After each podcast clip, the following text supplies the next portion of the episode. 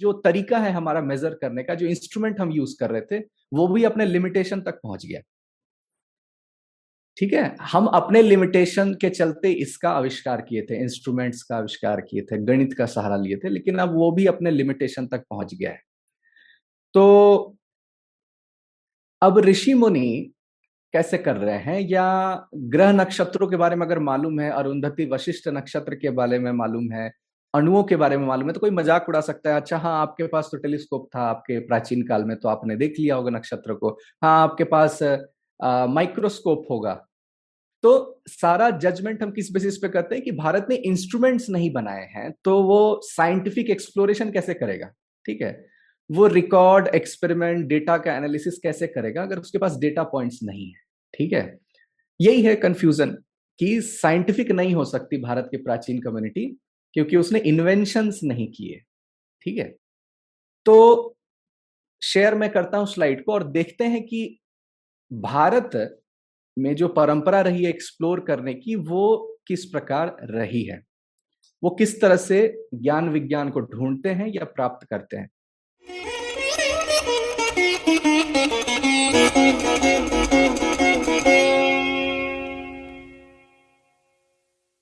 मुझे इस विषय पर व्याख्यान देने के लिए। जो विषय है, वो वैशेषिक दर्शन से जाना जाता है, उस नाम से जाना जाता है। तो जो षड दर्शन हम कहते हैं, न्याय, वैशेषिक शांख्य योग, मीमांसा और पूर्व मीमांसा, ये छह कैटेगरी होती है। तो उसमें, ये जो वैशेषिक है, इसमें उतना ज़्यादा मतलब फोकस नहीं रहता क्योंकि अध्यात्म की बातें उतनी ज़्यादा है नहीं इसमें। आत्मा के डेफिनेशंस एटम के डेफिनेशन अणुओं के बारे में और ब्रह्मांड के बारे में जो भौतिक जगत है, उसके बारे में ज़्यादा बातें होती है, ठीक है? तो जो पहला विषय है आज का कि आज के जो वैज्ञानिक हैं, वो भारत के हों या बाहर के हों, उनकी एक खोज पद्धति है, वो एक जो ढूंढते हैं रिसर्च करते हैं एक्सपेरिमेंट करते हैं कंक्लूजन तक पहुँचते हैं, उसका एक मेथडोलॉजी है, ठीक है? और जो हमारे ऋषि हैं वो हमारे एक्सप्लोरर हो गए एंशियंट टाइम के, ठीक है? तो अभी हम क्या करते हैं? अगर हमें स्पेस में कुछ ढूंढना हो, अंतरिक्ष में तो हम हबल टेलीस्कोप का सहारा लेते हैं, बहुत सुपर पावरफुल टेलीस्कोप का। और अगर माइक्रोस्कोपिक लेवल पे हम जाते हैं या इलेक्ट्रॉन्स को देखना होता है तो इलेक्ट्रॉन माइक्रोस्कोप बहुत ही माइन्यूट लेवल पे, बहुत हैवी मैग्निफिकेशन के साथ हम जाते हैं, ठीक है?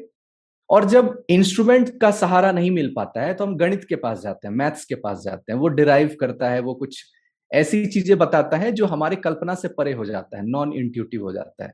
तो एक साधन हो गया इंस्ट्रूमेंट एक्सपेरिमेंट के लिए, और दूसरा साधन हो गया मैथमेटिक्स ठीक है? तो इन दोनों का सहारा हम क्यों लेते हैं? क्योंकि हम ये जानते हैं कि हमारी कैपेसिटी नहीं, हमारी आँखों में इतनी कैपेसिटी नहीं है कि हम तारों को देख पाए। ठीक है? हमारी आँखों में इतनी कैपेसिटी नहीं है कि माइक्रोस्कोपिक लेवल पे हम कुछ जज कर पाए, कुछ ढूंढ पाए, ठीक है? एक लिमिटेशन है तो हम इंस्ट्रूमेंट्स का सहारा लेते हैं। लेकिन इंस्ट्रूमेंट्स का भी जब हम फिजिक्स को देखें कि पहले न्यूटोनियन फिजिक्स आई, फिर हम कह रहे हैं एटॉमिक फिजिक्स है, फिर न्यूक्लियर फिजिक्स है, अभी कह रहे हैं क्वांटम फिजिक्स है यूनिफाइड फ़ील्ड है। तो एक अनसर्टेनिटी प्रिंसिपल आती है क्वांटम फिजिक्स में कि आप पोजीशन एंड मोमेंटम दोनों एक साथ मेजर नहीं कर सकते। अब ये क्या है इस पे उतना नहीं जा करके मैं सीधा ये बोलना चाह रहा हूँ कि जो तरीका है हमारा मेजर करने का, जो इंस्ट्रूमेंट हम यूज़ कर रहे थे, वो भी अपने लिमिटेशन तक पहुँच गया। ठीक है? हम अपने लिमिटेशन के चलते इसका आविष्कार किए थे इंस्ट्रूमेंट्स का आविष्कार किए थे, गणित का सहारा लिए थे, लेकिन अब वो भी अपने लिमिटेशन तक पहुँच गया है। तो अब ऋषि मुनि कैसे कर रहे हैं? या ग्रह नक्षत्रों के बारे में अगर मालूम है, अरुंधति वशिष्ठ नक्षत्र के बारे में मालूम है, अणुओं के बारे में मालूम है तो कोई मज़ाक उड़ा सकता है। अच्छा हाँ आपके पास तो टेलीस्कोप था, आपके प्राचीन काल में तो आपने देख लिया होगा नक्षत्र को। हाँ आपके पास माइक्रोस्कोप होगा। तो सारा जजमेंट हम किस बेसिस पे करते हैं कि भारत ने इंस्ट्रूमेंट्स नहीं बनाए हैं तो वो साइंटिफिक एक्सप्लोरेशन कैसे करेगा? ठीक है? वो रिकॉर्ड एक्सपेरिमेंट डेटा का एनालिसिस कैसे करेगा अगर उसके पास डेटा पॉइंट्स नहीं है? ठीक है? यही है कंफ्यूजन कि साइंटिफिक नहीं हो सकती भारत की प्राचीन कम्युनिटी क्योंकि उसने इन्वेंशंस नहीं किए। ठीक है? तो शेयर मैं करता हूँ स्लाइड को और देखते हैं कि भारत में जो परंपरा रही है एक्सप्लोर करने की वो किस प्रकार रही है? वो किस तरह से ज्ञान विज्ञान को ढूंढते हैं या प्राप्त करते हैं? अब नाम आता है महर्षि कणाद। तो मेरे विद्यालय में एक श्लोक चलता था, वैज्ञानिकाश्च कपिल कनाद सुश्रुतस्तथा चरको भास्कराचार्यो वराह मिहिर सुधी। इस श्लोक में सारे वैज्ञानिकों का नाम है। ये एक श्लोक है, ऐसे एक दो और श्लोक हैं जिसमें भारत के प्राचीन वैज्ञानिकों का नाम है। तो कणाद एक वैज्ञानिक स्वरूप है और उन्होंने वैशेषिक दर्शन, अगर हम आसान भाषा में कहें तो जो फिजिक्स है उस सब्जेक्ट के बारे में व्याख्यान दिया है। तो अभी जैसा हमने बात किया कि इंद्रियों में दोष है। दोष क्या है? दूर की हम चीज़ें नहीं देख सकते हैं धुल्ली चीज़ें हम नहीं दिख सकते, है ना? एक रेंज है हमारे इंद्रियों का, हमारे सेंस ऑर्गन्स का, ठीक है? हमारे ईयर का भी एक रेंज है, वो कितना सुन सकता है, कितना जान सकता है। और अनुमान, ये जो शब्द आ रहा है, इसको मैं अभी क्लेरिफाई करने चाहता हूँ कि ये गेस नहीं होता है, अनुमान मतलब संस्कृत में। जैसे सूर्य को आप देखते हैं तो उसका एक मूवमेंट है, लेकिन आप मूव करते उसको नहीं देखते हैं, उसके डिस्प्लेसमेंट को बस देखते हैं। एक बच्चे को आपने देखा है अच्छा साइकिल चलाता है तो वो डिस्प्लेस हो जाता है, दूसरे जगह चला जाता है। तो जहाँ भी डिस्प्लेसमेंट है, एक स्थान से दूसरे स्थान तक स्थान बदल रहा है उस वस्तु का मतलब उसमें मूवमेंट है। तो सूर्य का क्योंकि स्थान बदल रहा है तो हम जज कर रहे हैं कि उसमें मूवमेंट है। तो इस प्रोसेस को अनुमान कहते हैं। ये एक कॉग्नेटिव स्किल सेट को यूज़ कर रहा है, एक हमारे पास्ट एक्सपीरियंस को यूज़ कर रहा है, हमारे स्मृति को यूज़ कर रहा है, ठीक है? तो इसमें भी दोष होता है। हमारे में बहुत सारे दोष हैं, हम लॉजिक कैसे लगाते हैं, उसका बेसिस है कि हमारा प्री एजम्पन क्या है, हमने एजम्पन्स क्या माने हैं, उसके बेसिस पर हम अपने लॉजिक्स लगाते हैं। तो दोष होते हैं उसमें, इसीलिए एक्सप्लोरेशन में जो है वो हमें परेशान कर सकता है, हमें चीज़ों को ढूँढने के लिए। तो प्रोसेस है ये योग सूत्र में आता है, पहले अध्याय के बीसवें सूत्र में, श्रद्धा वीर स्मृति, समाधि प्रज्ञा पूर्वक इतरे शाम। श्रद्धा, वीर्य, उत्साह, स्मृति, समाधि और प्रज्ञा। ठीक है? समाधि शब्द अष्टांग योग में जो आखिरी आता है, जो शुरू होता है, यम, नियम, आसन, प्राणायाम, प्रत्याहार, धारणा, ध्यान, समाधि, ये आठ वर्ड्स है। बहुत लोगों को नए वर्ड्स लग सकते हैं बट ये आखिरी स्टेज होता है, योग का आखिरी स्टेज होता है, समाधि, और समाधि भी कई प्रकार के होते हैं। वो जो शब्द से अभी ये समझ सकते हैं कि नोअर को जानना, कि जो विषयों को जानना चाहता है सब्जेक्ट्स को भूल जाना सब्जेक्ट्स का कोई रेलिवेंस नहीं रहना, बस नोअर के बारे में जानना, ये जो स्टेज होता है, वो समाधि का स्टेज होता है, ठीक है? तो समर्पण से प्रारंभ हुआ, उत्साह, फिर स्मृति देन संप्रज्ञात समाधि एंड देन मिली हमें प्रज्ञा। अब इसी प्रज्ञा के आधार पर हमारा जो प्रत्यक्ष है और अनुमान है और इसके अलावा भी और कई टूल्स हैं जो आते हैं जिससे एक्सप्लोरेशन होता है, वैज्ञानिक खोज की विधियों का आरंभ होता है। नए टर्म लगेंगे, ये संप्रज्ञात समाधि विचारानुगत समाधि, वितर्कानुगत समाधि, अगर इसको हम अभी लीव करते हैं तो जो सब्जेक्ट है, उसको समझता कैसे है बच्चा? उसको अगर ध्यान से हम देखना चाहें दो तीन साल का अगर बच्चा है तो पहले साउंड को सुनता है, ठीक है? साउंड जो है, वर्णों से निकलता है, कंठ से निकल रहा है, हमारे शरीर से निकल रहा है एंड देन उसका एक कॉम्बिनेशन एक शब्द बनाता है। फिर वो बच्चा जब धीरे धीरे बड़ा होता है तो उसमें बहुत सारी वोकेबलरी बहुत शब्द कोश उसके दिमाग में इकट्ठा होते जाते हैं, स्मृति स्वरूप आते जाते हैं। बहुत सारे शब्दों को जब वो रटने लगता है, ध्वनियों को पहचानने लगता है, फिर उसमें अर्थ करने की कैपेसिटी आने लगती है, क्योंकि वो डिफ्रेंशिएट करना जब तक नहीं सीखेगा कि ये चीज़ इससे कैसे अलग है, तब तक वो अर्थ को मीनिंग को नहीं समझ सकता। And the third stage is gyan, जो बहुत विशेष अर्थ को जब हम समझने लगते हैं तो हम ज्ञान कहते हैं। जैसे एक बच्चे को गाय शब्द हमने बताया, अगर गाय उसने देखा नहीं है, उसने फ़ोटो भी नहीं देखा है तो इंट्रेंसिक मीनिंग कोई नहीं है उसके लिए, उस गाय शब्द का, या पेड़ शब्द का कोई मीनिंग नहीं है उसके लिए, ठीक है? तो वो फिर उसके मीनिंग को जानता है एंड देन बहुत बड़ा होने के बाद उसे एक शब्द मिल अच्छा नील गाय, एक और प्रकार का जानवर है जो गाय जैसा दिखता है, लेकिन अगर उसको प्रॉपर अंडरस्टैंडिंग नहीं है तो वो भेद नहीं कर पाएगा कि ये गाय है कि कोई और जानवर है। तो विशेष प्रकार का अर्थ अंत में मिलता है। तो हमारा जो प्रोसेस है किसी चीज़ को समझने का, ये तीनों इंटरवाइंड होता है इंटैंगल्ड होता है, शब्द, अर्थ और ज्ञान। इसी तीनों को अगर तोड़ने हम लगे, ठीक है, शब्द को अलग कर दे, ज्ञान को अलग कर दे, अर्थ को अलग कर दे तो हमारा जो प्रज्ञा है वो बढ़ता है। ठीक है? तो हम देखिए कि अभी जो डे टू डे लाइफ में हम जीते हैं तो हम करते क्या है? जैसे ही हम कुछ चीज़ का प्रत्यक्ष करते हैं, हम उसको कंपेयर करते हैं अपनी पास्ट मेमोरी से पास्ट लाइफ एक्सपीरियंस से पास्ट एक्सपीरियंसेस से, ठीक है? एंड जो एग्जैक्टली exactly जो जैसा है, उसको हम वैसा नहीं जान पाते हैं। वो मिक्स्ड होता है। जैसे बहुत लोग का एक नैरेटिव होगा, बहुत लोग का एक विचारधारा होगी, एक इंक्लिनेशन होगा। तो कोई इवेंट को वो जज करते हैं अपने विचारधारा से, है ना? अपने बायसेस से, अपने प्रेजिडिस से, ठीक है? तो एग्जैक्टली exactly उसे कभी तत्व ज्ञान हो नहीं सकता। जो जैसा है, उसको एग्जैक्टली exactly वैसा जानना कहलाता है तत्व ज्ञान तो हमें सबसे पहले अपने प्रत्यक्ष को, अपने अनुमान को ठीक करना होगा और वो योग के माध्यम से जब अंतिम स्टेज आती है, धारणा, ध्यान, समाधि तो वहाँ पर जो है, वो विषय हम समझने लगते हैं। तो ये जो चार शब्द आए थे, वितर्क में सवितर्क, निर्वितर्क और विचार और सविचार, अब इसको अगर हम समझना चाहें तो एक योगी को आप देखिए, वो गुफा में अगर बैठे हैं तो एक डीप डाउन केव में क्यों बैठे हैं और आँख बंद क्यों किए हुए? आँख का अब कोई विषय नहीं रहा। गहरी गुफा में है तो कुछ दूर से उन्हें श्रवण नहीं हो रहा है, सुनाई नहीं दे रहा है तो कान का प्रयोग नहीं किया। शरीर बहुत स्थिर है और गुफा के अंदर है तो तेज हवा का झोंका भी उन्हें प्राप्त नहीं हो रहा है तो जो स्पर्श का सेंसेशन है, टच का सेंसेशन है, वो भी नहीं हो रहा है। वो कुछ बोल नहीं रहे हैं तो वर्ड्स और वाणी का प्रयोग नहीं हो रहा है। एक आखिरी बच रहा है, श्वास, क्योंकि जीवित नहीं रह सकते उसको अगर प्रयोग में हम ना लाएँ, क्योंकि प्राण से उसका संबंध है, लेकिन आप देखिए, एक ही एंटिटी को उन्होंने एक्टिव रखा है, ठीक है? चार को सशस कर दिया है, रोक दिया है स्टॉप कर दिया है, ठीक है? तो विषय उन्होंने पकड़ा नदी की एक ध्वनि धारा, गंगोत्री के पास बैठे हैं, नदी की जो धारा आ रही है, ध्वनि आ रही है, वो निरंतर एक साउंड आ रही है, उसी पे वो फोकस किया जा रहा है, ठीक है?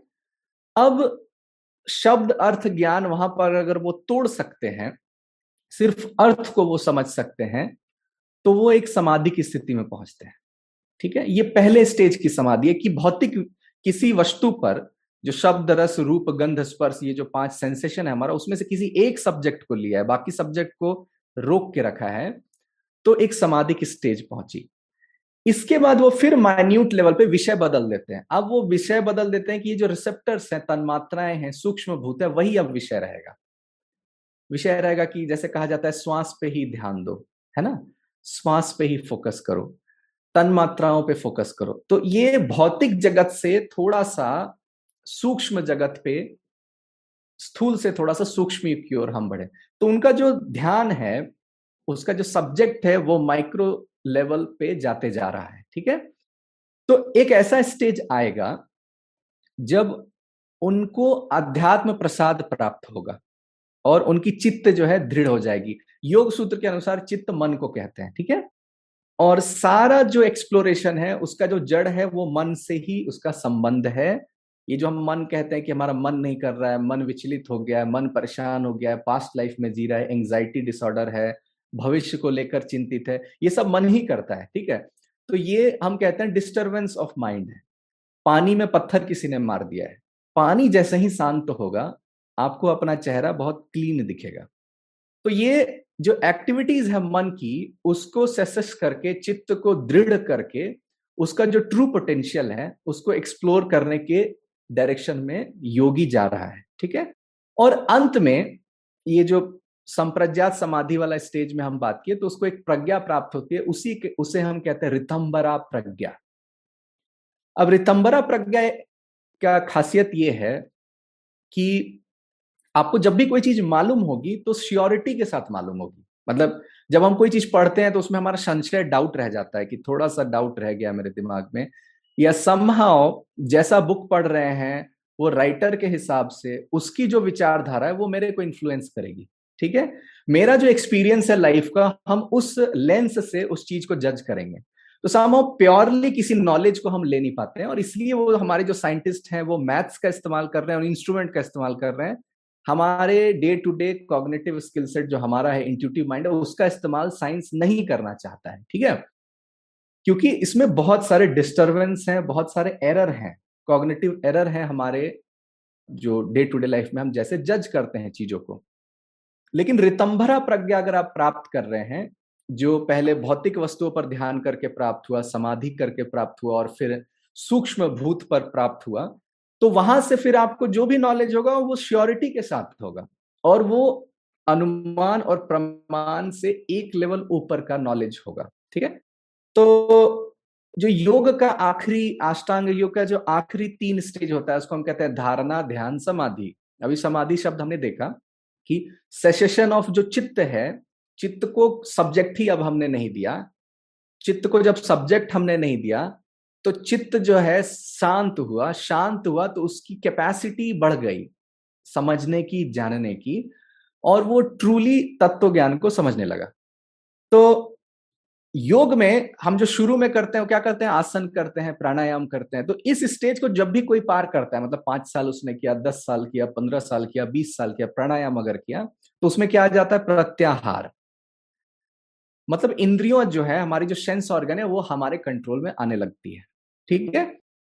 हम इंद्रियों के अकॉर्डिंग ना सोचने लगते हैं, ना समझने लगते हैं। हम अपने स्वरूप के अकॉर्डिंग जानने और समझने लगते हैं। ठीक है?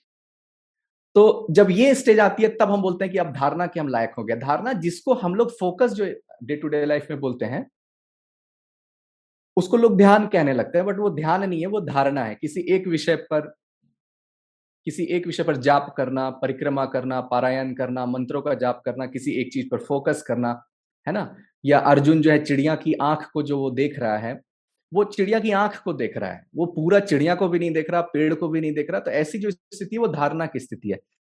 ये प्रोलोंग अगर हो जाएगी, ये थोड़ा इसका स्पैन अगर हम बढ़ा दें कॉन्टिन्यूटी हम बढ़ा दें तो वो ध्यान वाली स्टेज में हम पहुँच गए। और ये और अगर हम प्रोलोंग करते हैं, बहुत ज़्यादा प्रोलोंग कर देते हैं तो सब्जेक्ट एंड दी नोअर के बीच का जो डिफरेंस है, वो खत्म हो जाता है, सिर्फ़ नोवर बचा रह जाता है, जिसको हम कहते हैं आत्म साक्षात्कार हो गया, ठीक है? जीवात्मा का पता चला, ठीक है? जीवात्मा का पता तभी चल रहा है जब हम सारे इंस्ट्रूमेंट्स जो है, सारे मशीन को यूज़ करना बंद कर दिए और तब हमें पता चला उसका बैटरी कहाँ पर है, उसका पावर सोर्स कहाँ पर है। ठीक है, जब जितने हम ऑर्गन्स को यूज़ कर रहे हैं, बुद्धि को यूज़ कर रहे हैं, मन को यूज़ कर रहे हैं सेंसेस को यूज़ कर रहे हैं, तब तक हमें कभी नहीं पता चलता कि इन सबको चला कौन रहा है। ठीक है? तो धारणा, ध्यान, समाधि अगर इन कॉम्बिनेशन हम बात करें तो उसको संयम कहते हैं। ये पेशेंस वाला संयम नहीं है। धारणा प्लस ध्यान प्लस समाधि। मतलब किसी एक चीज़ पर आपने धारणा किया। जैसे कि एक एक कोई दिया है, उसकी बत्ती है, उस पर आपने धारणा किया। उसी पर आपने ध्यान किया, उसी पर आपने समाधि ली तो हम कहेंगे कि संयम आपने किया उस दिए पर, ठीक है? अब ये जो टूल है, यही टूल है एक्सप्लोरेशन का। पहले हमने क्या प्राप्त किया? रितंभरा प्रज्ञा। सबसे पहले हमने देखा कि योगी जो है, पहले अनुमान, अपने प्रमाण, अपने प्रत्यक्ष प्रमाण अपने स्मृति, अपने संस्कार, अपना लॉजिक अपनी रैशनैलिटी उसको ठीक करने के लिए चित्त को सशश किया, ठीक है? इसके बाद रितंभरा प्रज्ञा वो प्राप्त कर लिया। और शुरुआत कहाँ से की थी? श्रद्धा, वीर, स्मृति, समाधि एंड देन प्रज्ञा। अब वो लायक है, अब वो हर जगह कहीं भी वो संयम का इस्तेमाल कर सकता है। अब संयम का इस्तेमाल अगर करता है वो देखिए, अगर चंद्रमा पे वो कर रहा है, चंद्रमा पर वो देख रहा है धारणा किया उसने प्रोलॉन्ग स्टेज तक कंटिन्यू किया, ध्यान हुआ एंड देन समाधि हुई। तो उसे क्या प्राप्त होगा? तारों की ठीक ठीक स्थिति की जानकारी होने लगेगी। ठीक है? अब ये जो ज्योतिष हम समझ रहे हैं, या खगोल शास्त्र हम समझ रहे हैं, या सूर्य सिद्धांत को पकड़ रहे हैं, ये सब विषय एक्सप्लोर कैसे किया जा रहा है विदाउट टेलीस्कोप तो हम इंस्ट्रूमेंट को यूज़ नहीं कर रहे हैं, हम स्वयं को यूज़ कर रहे हैं, क्योंकि हम मान रहे हैं कि सबसे कॉम्प्लिकेटेड इंस्ट्रूमेंट हम हैं। इसको मैन्यूवर करना मॉडिफाई करना अपग्रेड करना हमें आना चाहिए। हमें मैनुअली नहीं पता ड्राइविंग मैनुअल कि हमारे शरीर को, हमारे मन को चलाते कैसे हैं। उसकी जो कैपेसिटी है, उसको ही जो हम अनुभव में लाते हैं एक्सपीरियंस में लाते हैं, हमें लगता है वही उसका लिमिटेशन है। बट इस लिमिटेशन इस बैरियर को तोड़ा जा सकता है जब आप प्रज्ञा प्राप्त करते हैं, ठीक है? फिर देखिए ध्रुव तारे में अगर जो पोल स्टार कहते हैं, उसमें अगर संयम करते हैं तो तारा समूह की गति का ज्ञान हो जाता है। ये जो कह रहे हैं कि अरुंधति और वशिष्ठ नक्षत्र जो है, ये कैसे पता चल जा रहा है? बहुत माइक, माइन्यूट लेवल पे इतने नक्षत्रों का ज्ञान कैसे हो जा रहा है है ना? तो इसका भी जो जो कारण है, वो है संयम। संयम किसको कह रहे हैं? धारणा प्लस ध्यान प्लस समाधि। नाभि चक्र में, नाभि पर अगर आप संयम कर रहे हैं, वहीं पर ध्यान, धारणा, वहीं पर ध्यान, वहीं पर समाधि तो पूरे शरीर की संरचना आपको प्राप्त हो जा रही है। तो एनाटॉमी आपको शरीर काट कर शरीर को जानने की आवश्यकता नहीं हो रही है।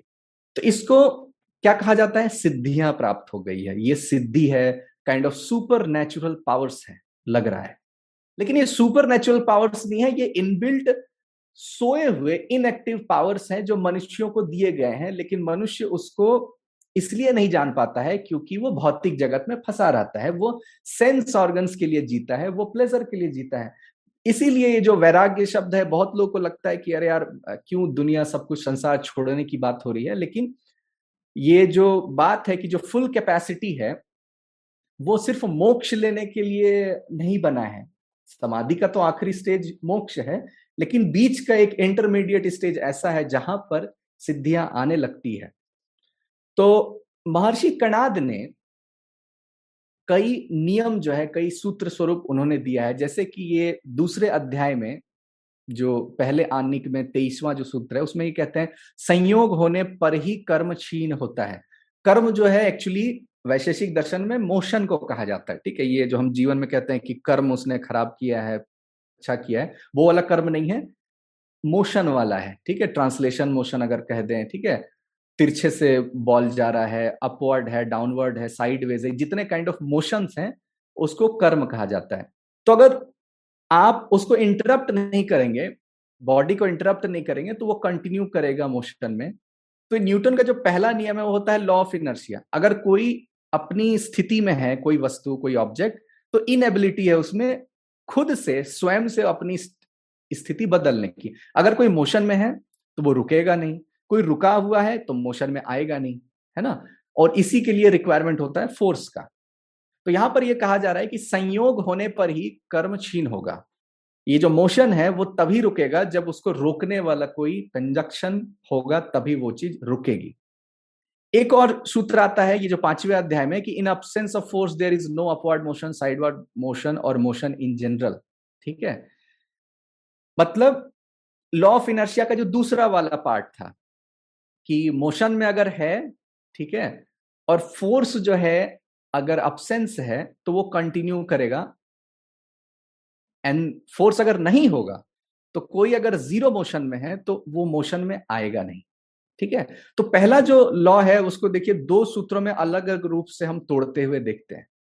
अब हम वहाँ पर पैरेलल नहीं ड्रॉ करेंगे कि तीनों जो नियम हैं, तीनों जो नियम है वो बड़ा अच्छे से लाइन से जो है आपको मिल जाते हैं, क्योंकि जो फ्रेमवर्क होता है, सोचने का जो तरीका है, जीवन को समझने का तरीका है, प्रकृति को समझने का तरीका है, हमारा और उनके में बहुत सारे अंतर है। हमारा जो तरीका रहा है दर्शन शास्त्र का, वो रहा है कि दुखों की निवृत्ति, मुक्ति प्राप्त करना तो कणों को समझना, ब्रह्मांड को समझने के लिए हम बस ये जो है, डाइसेक्शन कर रहे हैं, चीज़ों को तोड़ तोड़ कर देख रहे हैं, ठीक है?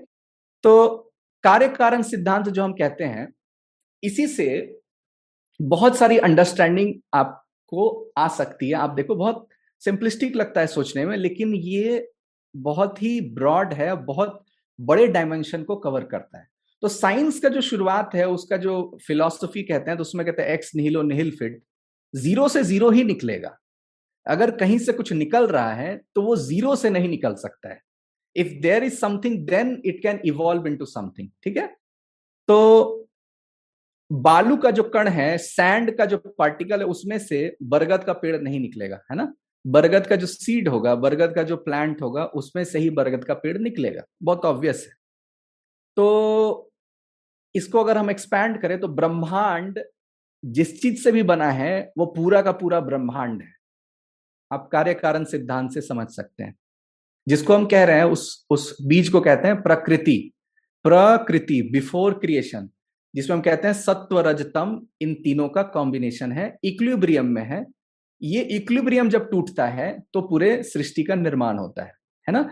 तो बीज मतलब भगवान की अगर हमें समझ लेनी है, परमात्मा की समझ हमें लेनी है तो वो सृष्टि बनने के बाद उनकी एंट्री हो रही है तो वो अवतार होंगे। वो स्वयं परमात्मा स्वरूप नहीं होंगे क्योंकि पूरी जो परमात्मा है, जो हम मांडव के उपनिषद से देखते हैं कि भगवान सृष्टि बनाते ही नहीं है केवल, बनते भी हैं। तो पूरी सृष्टि ही क्या है? वो भगवान का ही स्वरूप है, ठीक है? तो कार्य कारण सिद्धांत जो है, आपको बहुत सारे सब्जेक्ट्स और बहुत सारे डायमेंशंस को समझने में मदद करता है और ये भी एक एक्सपैंड इसको अगर हम करना चाहें तो कुम्हार का जो एग्ज़ाम्पल है, जो पॉटर का एग्ज़ाम्पल है तो पॉटर कैसे बनाता है घड़े को? तो वो मिट्टी पहले लेता है। ठीक है? उसको कहते हैं उपादान कारण, समवायी कारण, है ना? वो एक कारण है रीजन है।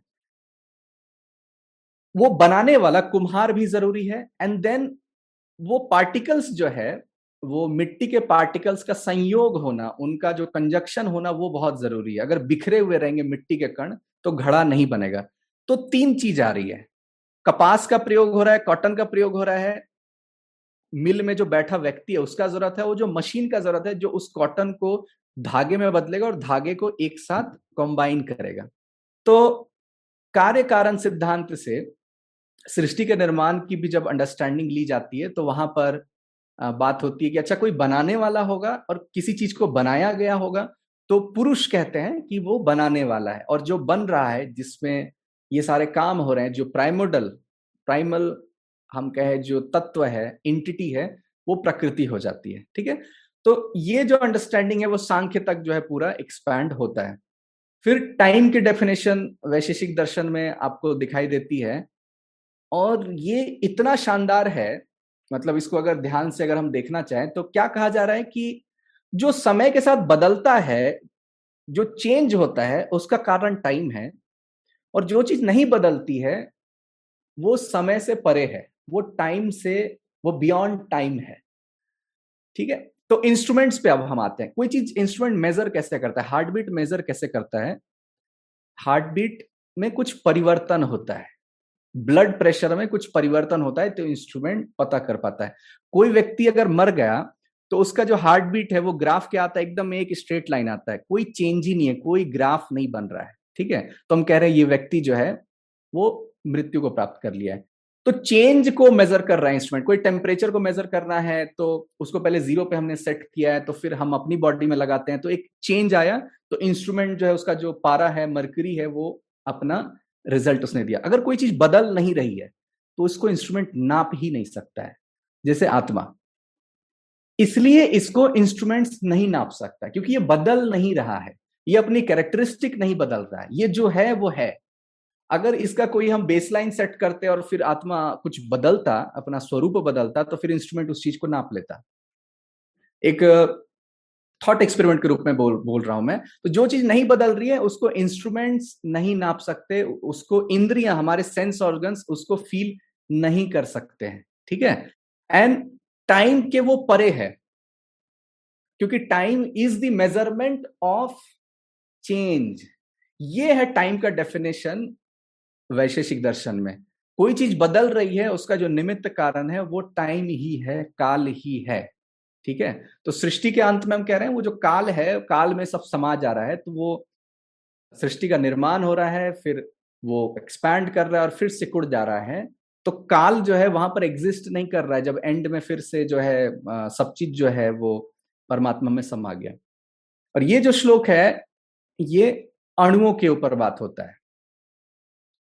तो कणाद ऋषि को, जो इंटरनेट पे भी आप सर्च करेंगे, कहीं भी आप देखेंगे तो कहेंगे कि ये जो एटॉमिक थ्योरी ऑफ़ भारत है, इंडिया है, वो Newton, John Dalton, Niels Bohr, इन सब के पहले, रदरफोर्ड के पहले जो है, भारत में कई हज़ार साल पहले ऋषि कणाद ने दिया।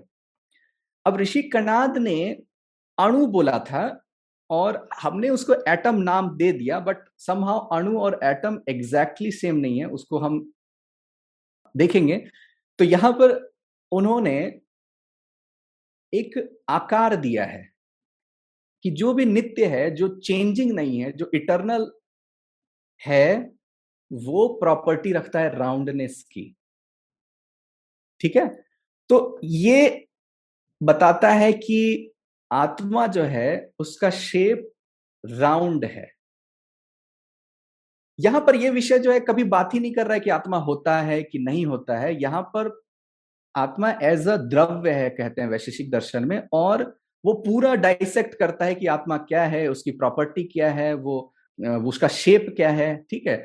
और टाइम से उसका क्या संबंध है, जीवात्मा से उसका क्या संबंध है, ये परमात्मा से क्या संबंध है? तो वैशेषिक दर्शन देखिए, एक ऐसा फिजिक्स है जो कॉन्शियस एंटिटी पे भी बात कर रहा है।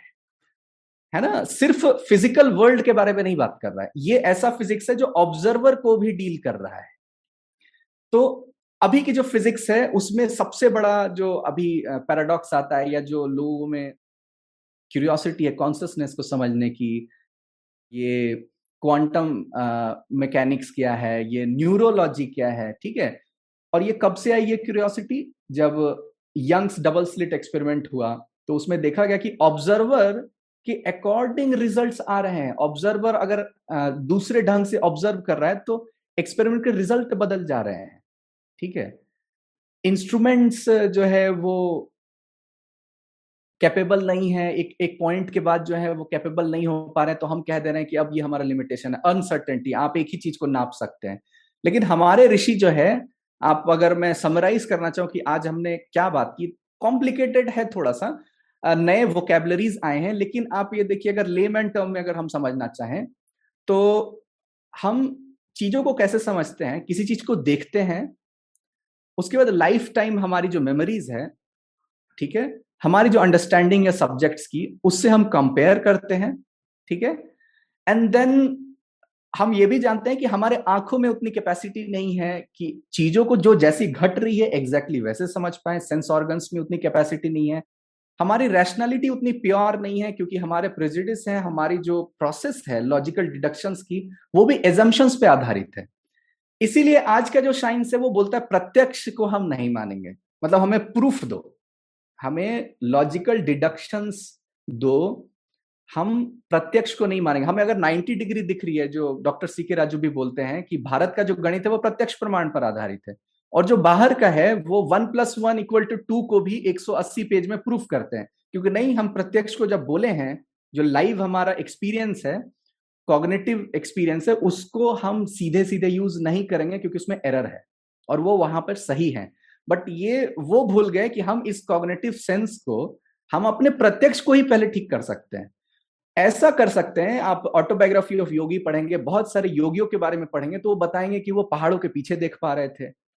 ये संभव कैसे है? मतलब उन्होंने, उनका जो प्रत्यक्ष है, वो इतना एक्सपैंड कर गया है कि वो स्पेस कर्ल हो रहा है और वो पहाड़ के पीछे भी देख पा रहे हैं। फिर अनुमान आ रही है, उन्होंने स्मृति को इतना शुद्ध किया हुआ है। हमारे कई अंडरस्टैंडिंग इवेंट्स वो पॉलिटिकल इंक्लिनेशन की वजह से होता है। कोई बीजेपी सपोर्टर होता है, कोई कांग्रेस सपोर्टर होता है, कोई आप सपोर्टर होता है तो हर इवेंट को हम उस हिसाब से जज करते हैं, जिसके हम सपोर्टर होते हैं, जिसके हम साइड लेते हैं। तो अनुमान में भी फॉल्ट है है ना? तो प्रत्यक्ष अनुमान ठीक हो गई, अब अब हमारी कैपेसिटी बढ़ने के लिए मन की कैपेसिटी को हमें बढ़ाना है, क्योंकि ये सब काम जो है मन करता है। मन ही कॉन्टेम्पलेट करता है कॉम्प्रीहेंड करता है। तो मन का जो डिस्टर्बेंस है, उसको हम पहले एकदम सेटल डाउन करेंगे। उसके लिए हम योग पे गए। तो योग के प्रोसेस में, अष्टांग योग में जो कहे कि यम, नियम, आसन, प्राणायाम, फिर प्रत्याहार, ये पाँच स्टेज पहले हमने अचीव किया है। अब लास्ट जो तीन स्टेज है, उसको एज अ टूल इस्तेमाल करेंगे हम एक्सप्लोर करने के लिए, धारणा, ध्यान और समाधि को, जो आखिरी स्टेज है, ठीक है? जिसको हमने संयम कहा। अब ये हम सब्जेक्ट बदल सकते हैं। अगर हम किसी व्यक्ति पर किसी व्यक्ति क्या स्वयं के संस्कारों पर करे, जो इंप्रेशन है माइंड के इंप्रेशन हैं तो हम अपने पूर्व जन्म को जान लेते हैं। ये योग सूत्र कहता है, ठीक है? तो ये कहाँ से संभव हुआ? धारणा, ध्यान एंड समाधि से। समाधि इज़ द अल्टीमेट स्टेज जिसमें आप प्योर एक नोअर के रूप में बस होते हैं, ठीक है? आपका इनहेरेंट कोई सब्जेक्ट नहीं होता है आप बाहर एक एक ही विषय को थाउजेंड्स ऑफ़ सब्जेक्ट्स में से एक ही विषय को पकड़े हैं जिसका आपको पास्ट उसका फ्यूचर उसकी कैरेक्टरिस्टिक उसका आणविक स्तर एटॉमिक लेवल उसकी प्रॉपर्टीज़ उसकी कैरेक्टरिस्टिक्स को समझना है। तो यहाँ पर आपने देखा कि ग्रह नक्षत्र को भी जान ले रहे हैं, शरीर की अवस्था को भी जान ले रहे हैं, दूर की ध्वनि को भी जान ले रहे हैं और कई सिद्धियों से ये जो शक्तियाँ प्राप्त हो रही उसके आधार पर ये कह रहे हैं। और ये जो प्रज्ञा है, ये रितंभरा प्रज्ञा होती है। इसमें डाउट नहीं होता है। इसलिए जब ऋषि मुनि लिखते हैं तो उसको हम कहते हैं शब्द प्रमाण। उसको आप डाउट मत करिए, क्योंकि वो अल्टीमेटली प्रज्ञा के आधार पर लिखा गया है। वो इतने कन्विक्शन से, इतनी प्योरिटी से वो चीज़ लिखी हुई है कि वो आपके आज के इंस्ट्रूमेंट्स और आज की कॉग्निटिव स्किल सेट उसको नहीं प्राप्त कर सकती है। धन्यवाद। धन्यवाद रवि जी, आपने बहुत अच्छा एक्चुअली प्रेजेंट किया है। मेरा जो क्वेश्चन है वो जैन दर्शन के मतलब उससे है। तो जैन दर्शन भी इसी चीज़ से शुरू होता है कि पुद्गल और आत्मा में भेद समझना और फिर उसके बाद अरिहंत की पहचान को समझना और अरिहंत की पहचान में यही तीनों बातें आती है कि जो वीतराग है, जो सर्वज्ञ है और जो हितोपदेशी है। तो वीतरागता वही की सेंसेस पे कंट्रोल अपनी जैसा कि आपने बोला था कि अपनी इंद्रियों पे वश और फिर उसके जब इंद्रियों पे वश होता है उसके बाद ही हम तीनों काल को भूत भविष्य और वर्तमान को एक साथ एक नज़र से परख पाते हैं और फिर हम हित, हित का उपदेश दे पाते हैं। लेकिन आपने बोला कि जो ऋषि मुनि होते हैं वो मोक्ष तक नहीं जाते हैं शायद हो सकता है मैंने गलत समझा। वो मोक्ष तक ना जाके उससे पहले शायद सर्वज्ञ तक रुके और किसी एक वस्तु पे चिंतन करके तत्व ज्ञान समझ के और फिर अपना वो दे पाते हैं। तो इन दोनों में डिफरेंस क्या हुआ? क्योंकि जैन दर्शन इसको बहुत ही अलग रूप में देखता है। जब आप बिल्कुल मटेरियलिस्टिक वर्ल्ड से डिटैच्ड हो तो आ, आप सीधे उसके बाद में आप तब आप सर्वज्ञ बन पाते हो। और जब आप सर्वज्ञ हो गए हो तो फिर आपका साइंटिफिक वाला जो टेम्परमेंट है, वो रहता है, लेकिन फिर भी आप वो सब चीज़ें, वो कर मतलब हित का उपदेश देंगे, तभी तो आप ये सब चीज़ें समझा पाएँगे जीव को उनके समझने की कैपेसिटी के अकॉर्डिंग तो व्हाट इज़ द डिफरेंस मैं थोड़ा आपसे समझना ओके okay. यहाँ पर जो समाधि होती है, वो दो प्रकार की समाधि हम लोग बोलते हैं। एक होती है संप्रज्ञात समाधि, एक होती है असंप्रज्ञात समाधि। ठीक है? और शरीर भी वैशेषिक दर्शन में दो बताए गए हैं, योनिज और अयोनिज।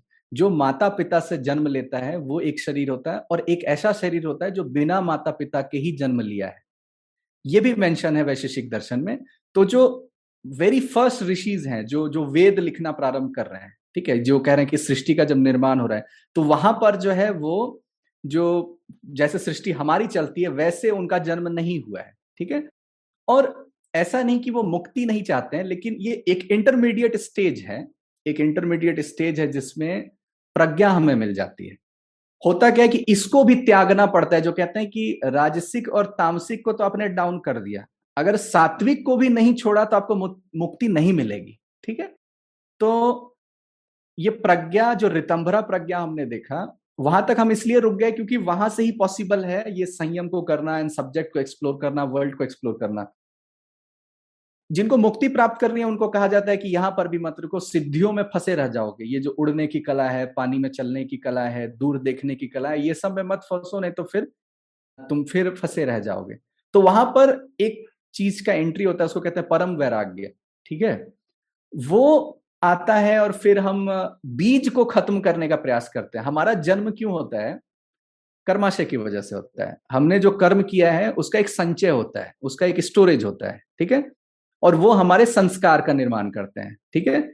संस्कार से हमारा मेंटल मॉडिफिकेशन हमारे इस जीवन का जो हमारा बिहेवियर है है ना? दो भाई अलग बिहेव करते हैं, उसका कारण होता है संस्कार। हम कहते हैं कि इसका संस्कार ठीक नहीं इसको संस्कार हम ठीक करना चाहते हैं।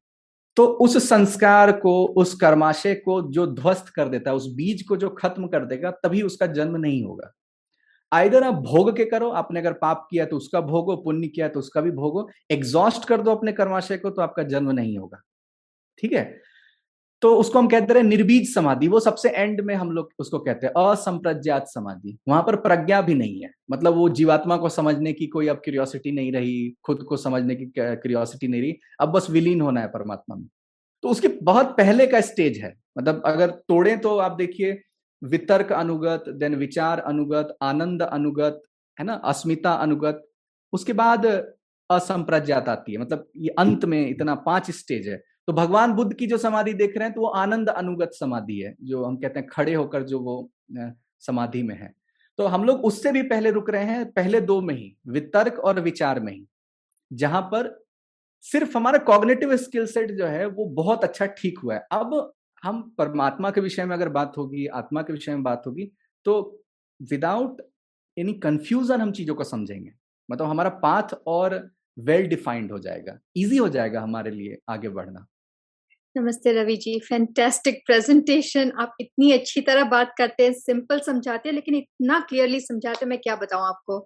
बहुत बहुत आपकी शुक्रिया अदा हूँ मैं। मेरा बहुत ही सिंपल क्वेश्चन है, क्योंकि हमारे शास्त्रों में टेक्स्ट में जिस तरह से वर्ड्स को हम लोग यूज़ करते हैं। सॉरी मैं हिंदी इंग्लिश तरह मिला के बोल रही हूँ माफ़ कीजिए। जैसे वर्ड्स को यूज़ करते हैं हम आमतौर पे जैसे यूज़ करते हैं कोलोकियली उसका अलग सा मीनिंग बन जाता है। तो इसलिए मुझे थोड़ा सा कंफ्यूजन हो गया है। एक तो आपने बताया अनुमान हम जस्ट नॉर्मली यूज़ करते हैं एस्टिमेशन उस हिसाब से अनुमान का मतलब नहीं है। आपने कुछ कुछ फिर समझाया लेकिन मेरे लिए थोड़ा ज़्यादा इन्फॉर्मेशन हो गया। अगर आप वो समझा सकें और दूसरा है प्रज्ञा। प्रज्ञा मेरा अंडरस्टैंडिंग था कि ये विजडम um, है। uh, आप जरा समझाइए मैंने गलत समझा या किस तरह मुझे समझना चाहिए? थैंक यू ओके अनुमान जैसे वेदर फॉरकास्टिंग होती है दैट इज़ अनुमान। हम क्या करते हैं कि पास्ट एक पैटर्न ग्राफ की एनालिसिस करते हैं और उसके एक सीरीज़ ऑफ़ कुछ पैटर्न चलता है। वो ग्राफ का एक कोई वाई और एक्स के बीच में रिलेशन होगा उसके हिसाब से हम प्रिडिक्ट करते हैं कि अब ये हो सकता है। ठीक है? तो हम यहाँ वाइल्ड गेस नहीं करते हैं। हम क्या करते हैं कैलकुलेटेड वे में या पास्ट एक्सपीरियंसेस से हम अपने अपने अभी के जजमेंट को रिफाइन करते हैं। हमारे सामने वो हो नहीं रहा है। मतलब जैसे अगर कहीं धुआँ आपको दिख रहा है है ना? स्मोक है, बहुत दूर है तो आप ये जज तो कर ही सकते हैं ना, वहाँ आग होगा, है ना? क्यों होगा? क्योंकि आग और धुआँ को आपने इन कॉम्बिनेशन देखा है। तो पास्ट आपकी कोई स्मृति है, आपने प्रत्यक्ष उसका किया है सेंस ऑर्गन ने अनुभव किया है, उसके बेसिस पर आप अभी जज कर रहे हैं रैशनैलिटी अपनी दिखा रहे हैं लॉजिकली डिडक्ट कर रहे हैं कि ऐसा है तो ऐसा होगा, ये इसके साथ में ही होता है, ठीक है? तो हम कहते हैं कि यहाँ पर आप अनुमान कर रहे हैं, ठीक है? एंड अनुमान उन चीज़ों का नहीं कर सकते जिसका आपने प्रत्यक्ष नहीं किया, जैसे भगवान का आप अनुमान नहीं कर सकते आत्मा का आप अनुमान नहीं कर सकते, क्योंकि समहाउ वैसा कुछ पैरल इवेंट आपके एक्सपीरियंस में होना ही चाहिए, तभी उस चीज़ का अनुमान होगा, है ना? जिस चीज़ का कोई प्रत्यक्ष नहीं है, उसका कोई अनुमान नहीं होगा, ठीक है? तो आप गर्म बर्तन को छुएँगे, आपका हाथ जलेगा, ये आप अनुमान से जानते हैं तो आप नहीं छुएँगे बर्तन को, ठीक है? तो ये जो प्रोसेस है डिसीज़न आप ले रहे हैं, निर्णय कर रहे हैं based on your cognitive sense past में जो है है ना? डिडक्ट कर रहे हैं तो वो अनुमान है यहाँ पर, ठीक है? दूसरा जो आपका जो प्रश्न था, प्रज्ञा यस तो विजडम जो है तो ऑफकोर्स मतलब विजडम ही है ये, लेकिन प्रज्ञा जो ऋषि वाली यहाँ जो प्रज्ञा है, वो एकदम शुद्ध हो गई है। मतलब पास्ट लाइफ का पास्ट इवेंट का आप पर कोई फ़र्क नहीं पड़ रहा है। जैसे अगर हम बोले कि धृतराष्ट्र है तो वो बचपन से देख रहा है कि पांडवों को ज़्यादा वैल्यू मिल रहा है, प्रजा उसको ज़्यादा सपोर्ट कर रही है, वो ज़्यादा धार्मिक है, वो देख रहा है कि उसके बच्चे शल्य मामा के पास हैं, वो ये देख रहा है कि गांधारी भी जो है मतलब वो समहाउ जिसकी जो अपब्रिंगिंग हो रही है बच्चों की और उसका जो अनुभव, उसको ये लग रहा है कि ये गलत हो रहा है मेरे बच्चों के साथ। तो जब भी एक डिसीज़न लेना होगा कि राजगद्दी पर कौन बैठेगा तो वो ऐसा जजमेंट वो ये नहीं जजमेंट करेगा कि धर्म के आधार पर रखना है या उसकी एलिजिबिलिटी कैपेबिलिटी है ना? उसके आधार पर हम उस पोस्ट हैंडलिंग को दे रहे हैं। नहीं, मेरा पास्ट एक्सपीरियंस इसके साथ अच्छा था तो मैं इसे आगे बैठा देता हूँ। तो ये विजडम नहीं है, ये प्रज्ञा नहीं है है ना? आपने फेवर कर दिया। क्यों? क्योंकि आपका एक एक्सपीरियंस था। अनुभव आपका अगर खराब हो जाता है, जैसे मेल फीमेल का ही अगर हम रिलेशनशिप पे बात करें तो अगर आपका अनुभव खराब है अपोजिट जेंडर के साथ पास्ट मतलब दस पंद्रह साल से तो आपका अभी का जो जजमेंट होगा, उसी बेसिस पर होगा। आपका अभी का जो स्टेटमेंट होगा, उसी बेसिस पे होगा। आप सिचुएशन को ऐसे ही वाइल्ड गेस कर देंगे, नहीं, यही गलत किया होगा, इसने ही गलती की होगी। तो यहाँ पर आप अनुमान भी नहीं कर रहे हैं और यहाँ पर आपके पास प्रज्ञा भी नहीं है। ये होता है संस्कार दोष। है ना? आप बायस्ड इसलिए हैं क्योंकि आपको एक्सपीरियंस मिला है। वो एक्सपीरियंस झूठा नहीं था। ठीक है, ऐसा नहीं कि वो झूठा नहीं था बट सम हर व्यक्ति का एक्सपीरियंस एक लिमिटेड डायमेंशन में होता है। दुनिया में हर तरह के एक्सपीरियंस है और अब हमारा पूरा जीवन बड़ा छोटा है कि सब हम एक्सपीरियंस कर ले, ठीक है?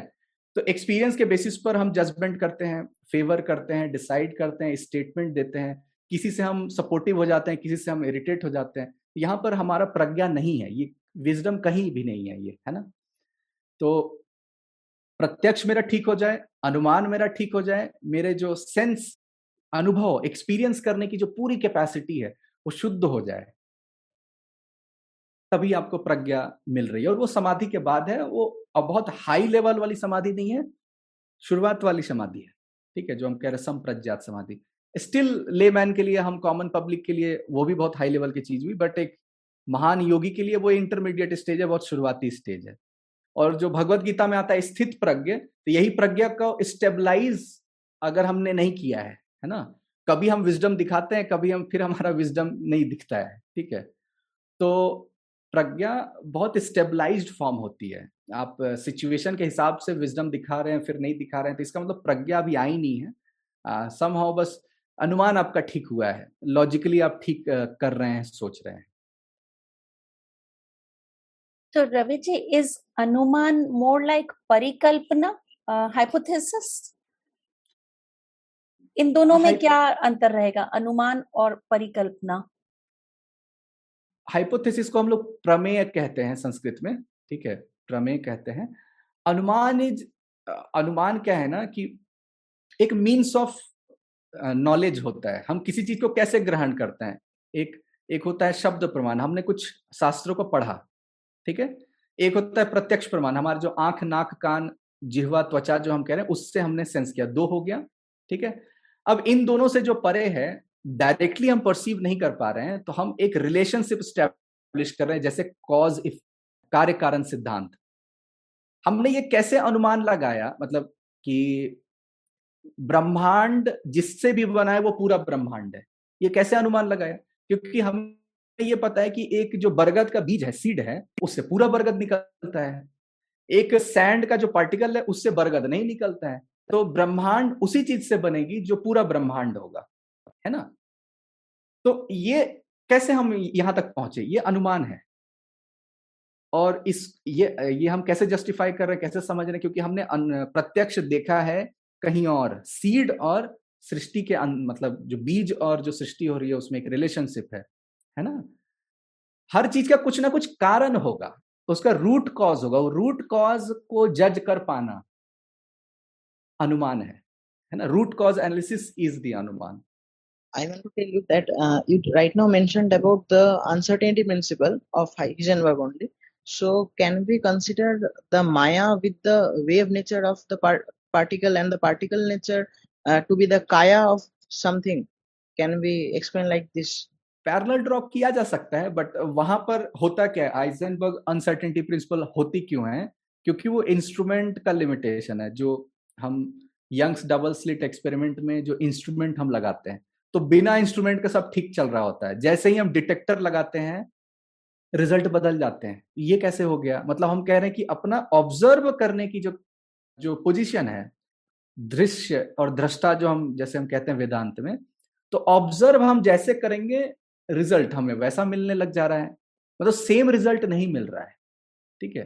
तो हम वहाँ पर यह समझ सकते हैं कि ये जो सृष्टि है, इसमें एक कॉन्शियस एंटिटी है। ठीक है? और भौतिक जगत है, ये दोनों के कॉम्बिनेशन में है, ठीक है? आप लाइट को बोल दिए डुअलिटी है, वो पार्टिकल भी है, वो वेव भी है। इलेक्ट्रॉन पे बोल दे रहे हैं, वो पार्टिकल भी है, वो वेव भी है। बट ये डुअलिटी अब ये नेचर होगा, तब वो नेचर होगा, ये डिसाइड कैसे हो रहा है? कॉन्शियस इंटिटी से, ठीक है ना? तो माया और काया शब्द आपने प्रयोग किया तो माया तो है, वो तो है कि जो आपको मिथ्या ज्ञान दे रहे हैं, आपको जो एग्जैक्ट ज्ञान है, जीवात्मा के बारे में आपको कभी नहीं पता चलेगा। परमात्मा के बारे में आपको पता नहीं चलेगा, है ना? आपको लगेगा कि यही जीवन है, ये आखिरी जीवन है, जो योलो बोलते हैं ना यू ओनली लीव वंस तो प्लेजर के लिए जी जाओ, बस यही करो। या बहुत परेशान हो जाते हैं, अगर हम मिलेनर नहीं बन पाए स्टार्टअप फेल कर गया तो ऐसा लगता है कि जीवन में एक ही मौका मिला था, वो भी हम लूज कर दिए, और मेरे जीवन में कुछ बचा नहीं है। तो ये सब करवा कौन रहा है? ये माया कराता है। तो ये हम कहते हैं पर्दा। रियलिटी से हमको जो दूर कर दे रहा है, अपने स्वरूप से, fundamentally who am I and what am I ये पता ही नहीं है हमें, ये माया के वजह से होता है। ठीक है? तो इसको जो आप कंपेयर आपने किया हाइजेनबर्ग अल्सरनेटिव प्रिंसिपल से, ये पैरल्स ना मतलब होता है कि बहुत ड्रॉ किया जाता है। अब जैसे अणु को एटम बोल देते हैं। ये तब बोला गया था अणु को एटम जब पता चला था कि एटम को तोड़ा नहीं जा सकता, है ना? साइंस में ये हुआ था कि अच्छा फंडामेंटल इंटिटी एटम है, इसके बाद हम नहीं तोड़ सकते। तो अणु का डेफिनेशन हमने पढ़ा था कि वो नित्य है। वो इटरनल है, वो सृष्टि के निर्माण के पहले भी है, निर्माण के समय भी है, निर्माण हो रहा है, उस समय भी है, अभी हमारे साथ भी है। और हम जानते भी हर चीज़ अणु से बना है। अगर हम एटम उसको गलत ढंग से समझना भी चाहे तो हम जानते हैं कि इलेक्ट्रॉन जो है वो प्लांट्स में भी है, इलेक्ट्रॉन जो है वो ह्यूमन में भी है, इलेक्ट्रॉन वो पत्थर में भी है, ठीक है? लेकिन फिर एटम टूटने लगा, फिर बोले कि नहीं, वहाँ तो क्वाक्स है, वहाँ स्ट्रिंग थ्योरी आ गई, वहाँ तो न्यूक्लियस है उसके अंदर बोजोन्स हैं, लेफ़्ट, बहुत सारे पार्टिकल्स हैं तो फंडामेंटल पार्टिकल एटम नहीं हुआ। लेकिन अणु का डेफिनेशन ही है फंडामेंटल पार्टिकल, और हमने उसको इंस्ट्रूमेंट से नहीं नापा है, ठीक है? तो अंतर क्या है? अणु और एटम में atom is the earth element हमेशा देखिएगा। Hydrogen helium lithium boron calcium जितनी भी चीज़ें हैं दोज आर पृथ्वी तत्व। सब पृथ्वी तत्व हैं, ठीक है? सब माइंस से मिलते हैं। वो पार्टिकल के रूप में पानी में हो गैस में हो। अणु जो है वो पाँच प्रकार चार प्रकार का वैशेषिक दर्शन जो कह रहा है है ना? आकाश तत्व हो गया, अणु नहीं होता है। वो विभू परिमाण है, वो पूरा फैला हुआ है, वो माइक्रो लेवल पे नहीं है। तो हम कह रहे हैं अग्नि वायु, जल और पृथ्वी। ये चार जो है फंडामेंटली अणु हैं। तो फ्लूडिटी कोई भी चीज़ लिक्विड में क्यों कन्वर्ट हो जा रही है? वो जल तत्व की वजह से। आपको भूख क्यों लग रहा है पेट में? वो अग्नि तत्व की वजह से। ठीक है? वायु तत्व जो प्राण जिससे संबंधित है। ठीक है? तो ये हर तत्व जो है, हर जो जड़ वस्तु है, उसमें ये चारों है। ये एक सिर्फ़ नहीं है, चारों है। तो ये एक डेफिनेशन है एटम और अणु में। अणु चार अणु मिलके कोई एक चीज़ बनाता है, ठीक है? और एटम फंडामेंटली अपना रेप्लिका बना करके वो जो होता है, वो होता है। मतलब एक ही इंटिटी हम बात करते हैं। बाई डेफिनेशन हम बोल रहे हैं, सृष्टि में हो रहा है अणु वाला ही, ठीक है? ये चार का ही जो है मेन संबंध है। Ravi ji, Rishi Kanad as a person कैसे थे? उनके व्यक्तित्व के बारे में भी थोड़ा सा कुछ बताइए। एक ऋषि ग्रंथों में समस्या नहीं बोलेंगे, वो अपने आप को कभी मेंशन ही नहीं करते थे। मतलब ये आप अगर देखेंगे, ठीक है, जैसे पतंजलि, महर्षि पतंजलि ने नहीं मेंशन किया, ठीक है, वो फिर राजस्थान में जो है पुष्यमित्र शुंग के काल का एक लिपि मिला कि अच्छा इस समय महर्षि पतंजलि थे, ठीक है। तो कणाद भी लोग वो शब्द से अपना बहुत सारी कहानियाँ गढ़े हैं, जैसे वो कहते हैं कि अच्छा कण से बना हुआ है, शब्द जो है कण तो कण को खाने वाला। तो कुछ लोगों ने कह दिया कि जो खाना बचा कुचा होता था, उसको जमा करके वो खाते थे तो उसको उन्होंने कर्णाद कह दिया। कोई कहते थे कि उनका नाम उल्लू के रूप में था, उल्लू। तो ये सब, जहाँ तक मुझे लगता है, ये बस कल्पना कर रहे हैं उस शब्द के आधार पर। लेकिन एक ये आप समझ सकते हैं कि कणाद जो है वो उनका असली नाम नहीं होगा। मतलब उनका जो नाम ये उपाधि होगी उनकी, ठीक है?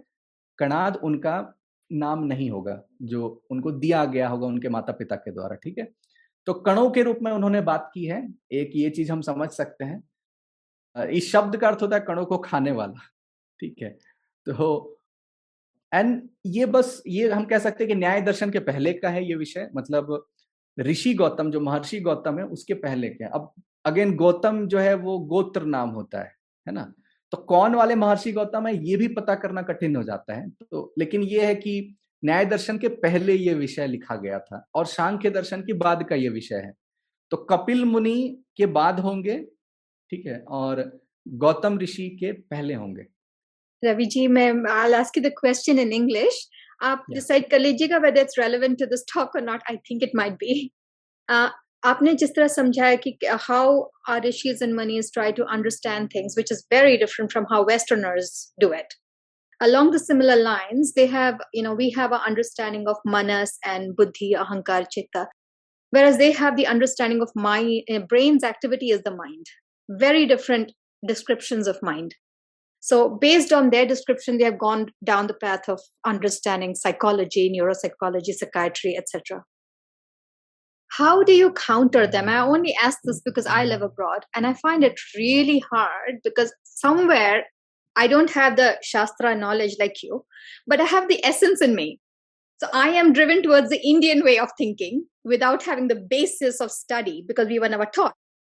And what they say to me doesn't gel there's no way for me to say that you know they won't take your word for it because they'll say, well, we can't measure your awareness or consciousness. You know, Chaitanya, I can't measure it. We don't know that. We don't value that. And what we are seeing on the outside, measuring with our instruments, based on that, we cannot trust you. We need proof. Whereas I'm saying, well, I do have a higher awareness, so I know what I'm talking about. How do you get past that paradox? Because it denies real life experience of human beings And that's an injustice of sorts actually uh, they believe in logical deductions are infallible okay uh, and it is necessary to uh, to have a hypothesis and at least उसको आपको गलत साबित करना है या सही साबित करना है उनका एक मेथडोलॉजी है और उसमें वो काइंड kind ऑफ of एक सुपरस्टिशियस हो गए हैं ये मैं क्लियरली बोलना चाहूंगा जैसे रिलीजन में भी होता है कि सुपरस्टिशन आ गया वैसे ही साइंस में भी एक सुपरस्टिशन है कि ऐसे ही हम करेंगे। There are no other way around. तो आप सोचो ना कि न्यूटन के समय में तो आइंस्टीन है नहीं।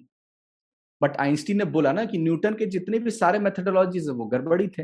लेकिन न्यूटन के मेथडोलॉजी से हमें इंजीनियरिंग में मदद मिलती है, हमें इंस्ट्रूमेंट्स हमें बनाने में मदद मिला, हमें एक जनरल एनालिसिस करने में हेल्प हुआ। तो एक हम बोलते हैं कि एक वैल्यू होती है, एक कुछ रिज़ल्ट आ रहा है आपका एक एक्सप्लोरेशन मेथडोलॉजी से। ये तो वाद पित कफ को भी नहीं मानते हैं। ये कहते हैं, ये त्रिदोष क्या है? व्हाट इज़ दिस फ्रेमवर्क पंच महाभूत फ्रेमवर्क है। बट हमें ये पता है कि आयुर्वेद से लोग क्योर होते हैं। ये कहेंगे, बहुत प्रिमेटिव है, ये तो मॉलिकुलर बायोलॉजी भी नहीं देख रहे हैं माइक्रो बायोलॉजी भी नहीं देख रहे हैं तो how they can be so sure कि ये मेडिसिन इस पर काम करेगा? तो हमारा फ्रेमवर्क हम कह रहे हैं कि वात पित्त कफ है पंच महाभूत पर जो है फ्रेमवर्क बैठा हुआ है। तो मैं ये कहना चाह रहा हूँ कि why we are trying to fit into their definition of something मतलब हमें उनके वैलिडेशन के लिए जो है, हम, हमें जो है एक्सप्लोर करके जो उसके रिज़ल्ट से यूटिलिटी जो है, हम कहते हैं यूटिलिटी अगर हमारे में आ रही है, उसका कुछ हम, उसको रिज़ल्ट ओरिएंटेड बना सकते हैं है ना? तो वो हमारे लिए बहुत ज़्यादा इंपॉर्टेंट है और अभी हमने कहा कि जो नित्य है, उसको मेजर कर ही नहीं सकते। तो ये आपके मेज़रमेंट की लिमिटेशन है। इस बात को उनको याद दिलाना बहुत ज़रूरी है, ठीक है? ये बहुत ज़्यादा इंपॉर्टेंट है कि एक मेज़रमेंट की भी आपकी बहुत आप अग्निहोत्र को क्यों पालन कर रहे हैं, जब आपको समझ में नहीं आ रहा है कि अग्निहोत्र क्या कर रहा है? अग्निहोत्र को बहुत पूरे दुनिया में फॉलो करते हैं एग्रीकल्चर में फॉलो करते हैं डिप्रेशन को क्योर करने के लिए फॉलो करते हैं कॉर्टिसोल को कम करने के लिए फॉलो करते हैं। और उन्होंने देखा कि अच्छा हमने तो लॉक कर दिया। दो रूम को पूरा का पूरा लॉक कर दिया। कोई स्मोक नहीं जा रहा है, कोई धुआँ नहीं जा रहा है। तो समहाउ कोई केमिकल इंग्रेडिएंट नहीं जा रहा है तो कोई कैसे इफ़ेक्ट कैसे कर सकता है? तो उन्होंने सोचा अच्छा ये तो कोई इलेक्ट्रोमैग्नेटिक फ़ील्ड जैसा कुछ बना रहा है क्या? But somehow they can not understand क्योंकि प्राण को वो समझ नहीं पाते। तो ये उनकी इनकेपेबिलिटी है कि उन्होंने डिफाइन जो किया है वर्ल्ड को उसके जो फंडामेंटल पार्टिकल्स हैं, उसके हिसाब से अब बैठ नहीं रहा आगे जा करके। इसीलिए वो एक्सेप्शन पे बात करते हैं लिमिटेशंस पे बात करते हैं एरर पे बात करते हैं। बट फ्रेमवर्क के बारे में नहीं सोचते कि उसमें भी इंट्रेंसिक कोई एरर होगा। तो एक्चुअली उन्हें हमें फॉलो करवाना मतलब हमारा फॉलोवर उन्हें बनाना चाहिए और हमें अपनी एक्सप्लोरेशन जो है, जो हम कह रहे हैं कि उनके रिसर्च पेपर्स में हमको जर्नल में पीयर रिव्यूड जर्नल में हमें अपना पब्लिश कराना है तो ये हो नहीं पाएगा क्योंकि वो डॉगमेटिक अब हो चुके हैं, जो है कि यही राइट मेथड है और वो इसलिए भी हुए क्योंकि बेनिफिट्स बहुत दिया है पूरा ह्यूमैनिटी को स्मार्टफ़ोन बना, इतने सारे इंस्ट्रूमेंट्स बने बट समहाउ वो भी सेचुरेट कर चुका है। दैट्स वाई ये जो यूनिफाइड फ़ील्ड थ्योरी पे बात करते हैं तो बहुत वेदांत को लेके, वेदांत दर्शन से बहुत पैरल ड्रॉ करने लग जाता है। अरे, ये तो तो अब जाके वो अप्रिशिएट भी कर रहे हैं मतलब समहाउ पहले क्यों नहीं अप्रिशिएट कर पा रहे थे? क्योंकि वैशेषिक दर्शन न्यूटन की तरह नहीं बात कर रहा था क्वांटम की तरह बात कर रहा था, ठीक है ना? तो मोर और लेस हमें अपने काम को, अपने शास्त्रों को थोड़ा सा और उसको अपग्रेड करना, उसकी कमेंट्री को बताना, तब जा करके ये जो है मे बी नरेटिव को हम शायद कुछ चेंज कर पाए।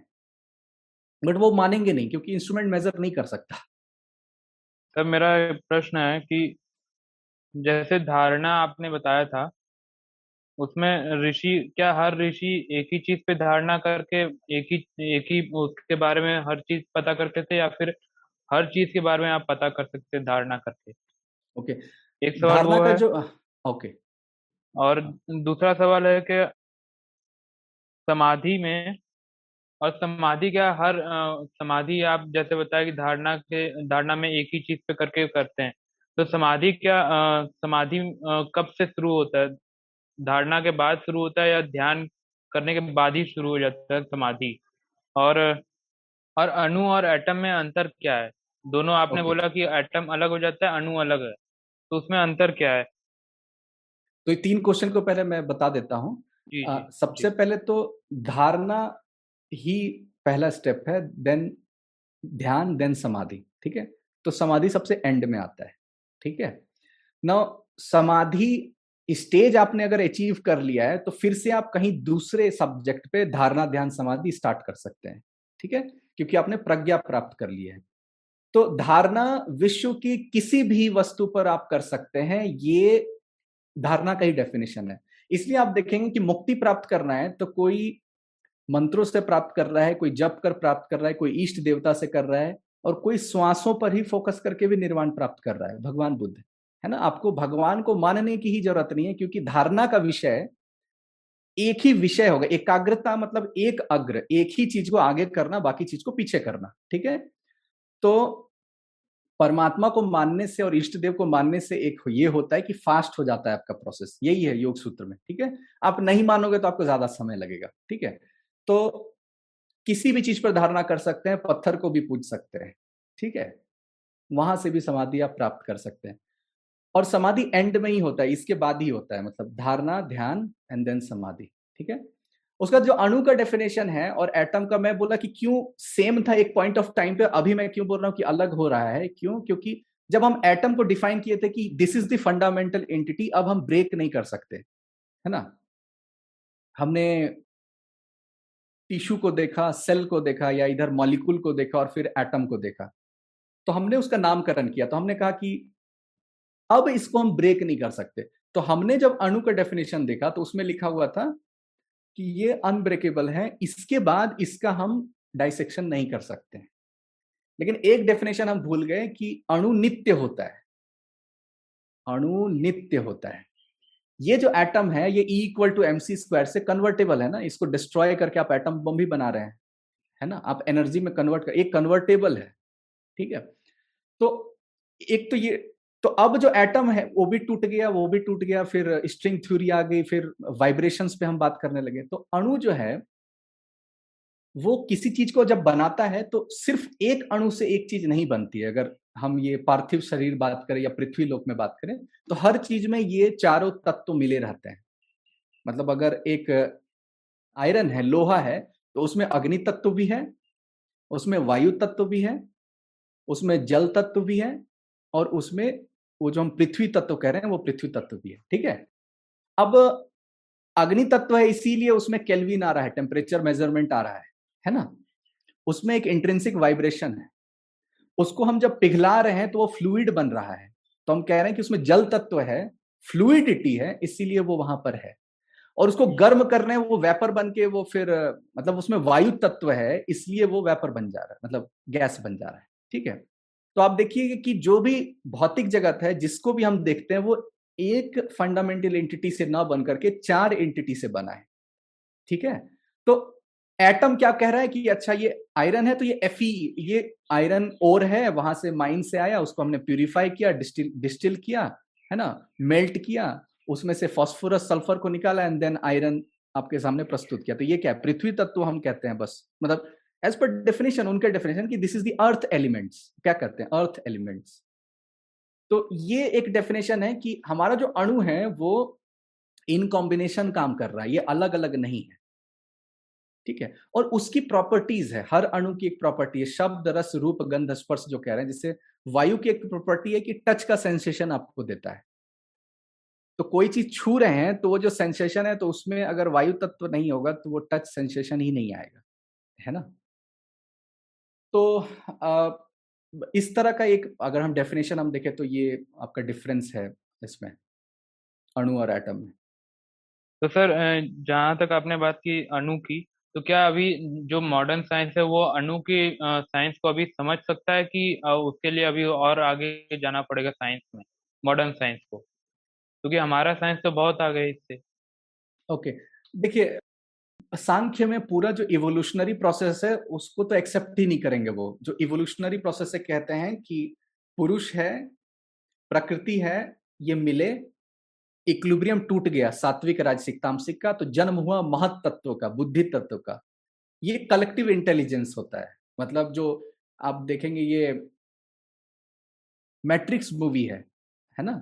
मैट्रिक्स मूवी की हम सभी इंटेलिजेंस के अंदर जो है, हम काम कर रहे हैं। तो इलॉन मस्क कह रहे हैं कभी कभी कि सिमुलेशन के अंदर तो नहीं है हम सभी, ठीक है? तो एक कलेक्टिव इंटेलिजेंस जो है, वो बुद्धि तत्व है और उसको जब इंटेलिजेंस इंडिविजुअलिटी में आती है तो हम कहते हैं कि ये अहंकार है। अहंकार इज़ इंडिविजुअलिटी आप मेरे से अलग हैं, ये अहंकार की वजह से है। यही त्यागने पर लगता है कि सब ब्रह्म है, ठीक है? तो अहंकार के बाद आता है, हम कहते हैं कि तन्मात्राएँ आती तो ये सारे जो टर्म्स है ना, शब्द, रस, रूप, गंध, स्पर्श, इसको अभी के साइंस के आप समझते हैं सेंस सेंसेस सेंसेस ये सेंसेस से थोड़ा सा एक एक लेवल और सूक्ष्म है। It's not just pure senses ये सूक्ष्म भूत है, क्योंकि उसमें से ही पंच महाभूत क्रिएट होता है। तो एंड में हमारा पार्टिकल बनता है। ये कहेंगे हिग्स बोसोन पार्टिकल मतलब ये जब इवोल्यूशन की बात करेंगे तो पार्टिकल से ही शुरू करते हैं। हमेशा ये ढूंढते हैं पार्टिकल को। ठीक है? और हम कह रहे हैं कि पार्टिकल सबसे एंड में आता है। तो ये जब तक उस बैरियर को ही नहीं पार करेंगे थॉट को, कि something can exist even without measuring it even without experiencing it इसको आप मैथ्स से, साइन अनुमान से किसी और तरीके से पहुंचो या प्रज्ञा लेकर के समाधि लेकर पहुंचो, ठीक है? तो ये कॉन्सियसनेस जो है ना, ये क्यूरियोसिटी है सबकी, लेकिन उसको एक्सेप्ट नहीं कर पा रहे लेकिन ये इवोल्यूशन को आपने देखा कि ऐसे ऐसे ऐसे है तो आप कॉन्टम्पलेट कर सकते हैं। रवि जी, अभी जो आपने जानकारी जी उससे रिलेटेड अगर कुछ पुस्तकें हैं, कुछ बुक्स हैं तो आप श्रोताओं को बताएँ। ओके। okay. मैं हिंदी वर्जन ही प्रिफर करता हूँ, उसमें संस्कृत का शुद्ध स्वरूप में रहता है। तो आचार्य उदयवीर शास्त्री जी की पुस्तक, वैशेषिक दर्शन पूरा सीरीज़ ही है, षट दर्शन का ये तो वैशेषिक दर्शन की वो पुस्तक हो गई। और सत्यजीत आर्य जी को ही मतलब गुरु स्वरूप मैंने उनसे ही सारा सीखा है, ठीक है। तो जो आर्ष न्यास है, गुरुकुल है गुरुकुल परंपरा से आती है तो उन्होंने इन विषयों को बताया है। तो उन्होंने बहुत अच्छे ढंग से मतलब क्योंकि इस विषय को वो बहुत अच्छे से जान सकता है, समझ सकता है, जो मॉडर्न साइंस जो अभी के साइंस है, उसके भी टर्म्स और फेनोमेना को अगर समझ रहे हैं तो बहुत मज़ा आता है वैशेषिक दर्शन को देखने में। नहीं तो फिर यहाँ पर वो फिलोसफी के अंडर बस रह जाता है।